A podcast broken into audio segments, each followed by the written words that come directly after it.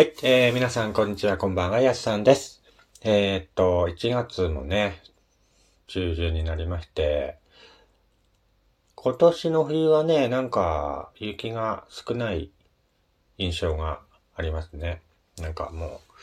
これからね、降ってくるんですかね、やっぱり。ね、このまま冬が終わるわけじゃないとは思うんですけども。なんか今年は雪が少ないなっていうイメージが今のところはあります。まあ、その分ね、えー、これから、もっさもっさ降ってくるのかなと思うとね、ちょっと今から、えー、気持ちが落ち込んでしまうんですけども、降らなきゃいいなぁね、声ばかりは、なんとも言えません。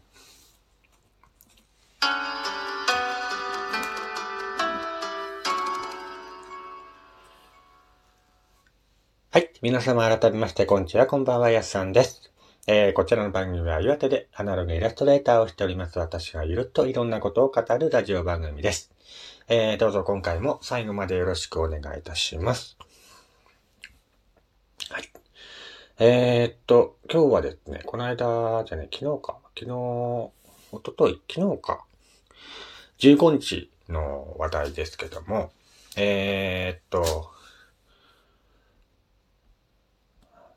アメリカのニューヨークタイムズっていうね、雑誌があるんですけども、アメリカのニューヨークタイムズが2023年に行くべき52カ所というのを発表いたしまして、えー、ロンドンに続く2番目に、なんと岩手県の盛岡市が選ばれたんですね。すごくないですか？ロンドンに続いて2番目ですよ。ニューヨークタイムズは毎年独自の情報をもとに旅行先を紹介しているんですけども、えー、12日に2023年に行くべき52カ所が発表され、イギリスの首都ロンドンに続き2番目に盛岡市が選ばれました。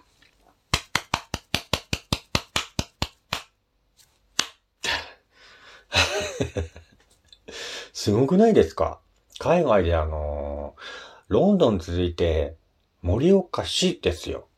あの、日本とかじゃなくて、岩手県でもなく、盛岡市をね、断定して、ね、選ばれたというのは本当にすごいことだと思いますよ。理由としてですね、大正時代に建てられた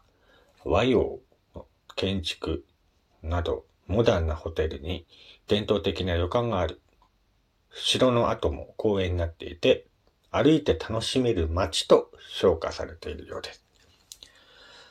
えー、また東京から新幹線で数時間で行ける便利さや山に囲まれ、川が流れる風景も説明した一方で、完全に見落とされてきた街と、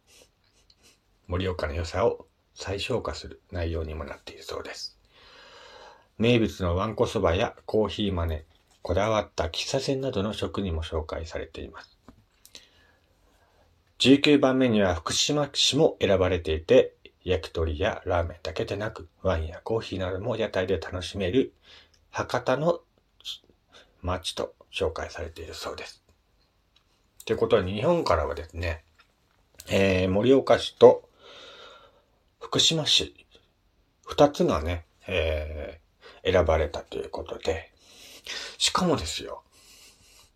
盛岡市がですね、えー、ロンドンに続いて2番目に選ばれたっていうのは本当にすごいことだと思います。あのー、まあイギリスのね、首都のロンドンっていうのはまあ、いわゆる観光地でね、観光スポットとして昔から人々の注目を集める街ではありますが、えー、盛岡市がですね、改めて、えー、2023年に行くべき街52カ所のうち選ばれたというのはね、素晴らしいことだと思います。うん。まあ、あのアメリカのニューヨークタイムズというね、えー、雑誌新聞？新聞が結構ね、あの本当に情報の最先端をいつも捉えている雑誌、新聞なんですけども、えっ、と、ね、それでなんと2番目に盛岡市が選ばれたっていうのでね。いやー、盛岡市民としてはね、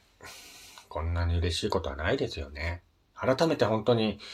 盛岡市は本当に素晴らしい場所なんだよと、海外の方からも評価されたりというのは、本当にね、すごいことだと思います。うん。まあ、日頃ね、盛岡市に住んでいる僕からすると、そうかな、とは思うんですけども、やっぱりそれはね、やっぱずっと住んでるから、その良さが分かってないのかもしれないし、改めてね、盛岡市の良さっていうのをね、この番組でも伝えていけたらなとは思っているんですが、やっぱり長年ね、盛岡市に住んでいると、その良さもね、気づけないほど、周りの風景がもう当たり前になっているんで、うーん、そうなんだ。って感じなんですけどもね。まあ、このラジオではね、いく、あの、何回か、えー、盛岡市の良さとかね、えー、伝えてきましたけども、これからもどんどんね、あの、盛岡のいいところ、伝えていけたらいいなと思っています。いやー、それにしても本当に、これはすごい、なんか、1月から、年明けから嬉しいニュースだなと思っていましたけどもね。いやー、これからどんどんこういったニューヨークタイムズに取り上げられたりということでね、えー、これをね、あのー、きっかけにして、盛岡市もどんどんこれから観光地としてね、活性化していってくれればいいなとは思うんですが、どうなんですかね、盛岡市もね、本当に、ね、ここだけの話、廃れてるとこ、廃れてますからね。あのー、影では見えないところもありますから。まあまあまあまあまあまあ。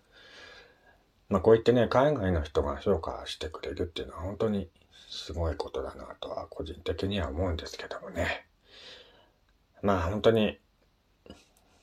これからもね、この番組で、えー、っと、盛岡市の良さとか、えー、伝えていけたらなと思っているのでね、えー、聞いていただけたらなと思います。えー、そんな盛岡市なんですけども、えー、盛岡市内のね、八幡通りで現在、ごめんなさいね。えー、十二市と十二市からのね、イルミネーションが点灯しているそうです。えー、市内中心市街地エリアのね、7会場でイルミネーションを点灯するイベント、盛岡イルミネーションブライト2022から2023年の一環として行っているものらしいですね。えー、盛岡城跡公園、えー、盛岡歴史文化会館前広場をメイン会場に八幡町通り、魚町商店街、大通り商店街、えー、盛岡駅前商店街、えー、材木町商店街で期間中に順次点灯していくそうです。八幡町通りやメイン会場に続く2カ所目の点灯エリアとして、えー、去年の12月23日から点灯が始まっているそうなんですけども、えー、八幡通りを含む八幡町周辺の活性化などに取り組む盛岡八幡界隈、街づくりの会では、八幡通りが会場になるとしたらどんなイルミネーションができるだろうかと考えてきた。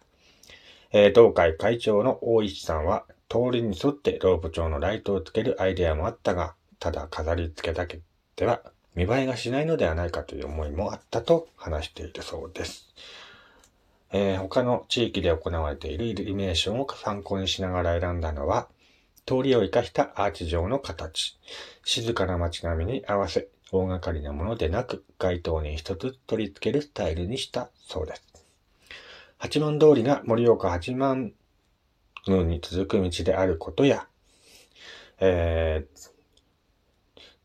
神社にね、十二支との神社があることなどからね、モチーフは十二支と決めたそうです。12のイルミネーションが八幡町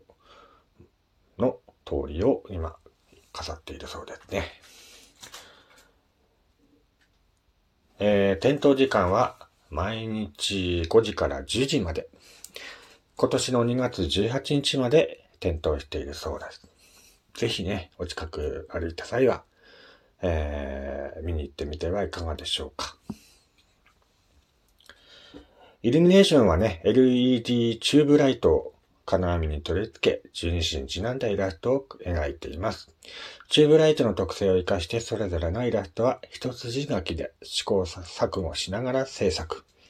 昼間に盛岡八幡宮を、えー、参拝する人も多いことから、ライトを点灯していない時間でも何が描かれているかわかるように工夫しているそうです。えー、通りには一般住宅もあることから、ライトも派手な点灯や色合いは避け、素朴なイルミネーションに仕上げた。一つ一つのイルミネーションの下で立ち止まって撮影する人の姿もあると言います。大石さんは派手さはないがアイデアは光っている。優しい光で八幡通りを訪れる皆さんを迎えたいと話しているそうです。ぜひね、あのー、お近くの際は、八幡とかね、通る際はね、ぜひ、見てみてはいかがでしょうか。ということで、盛岡もね、いろいろあちこちでイベントも行われていますので、これからもね、えー、そういった情報をラジオで配信、発信していけたらなと思っております。それではまた次回お会いしましょう。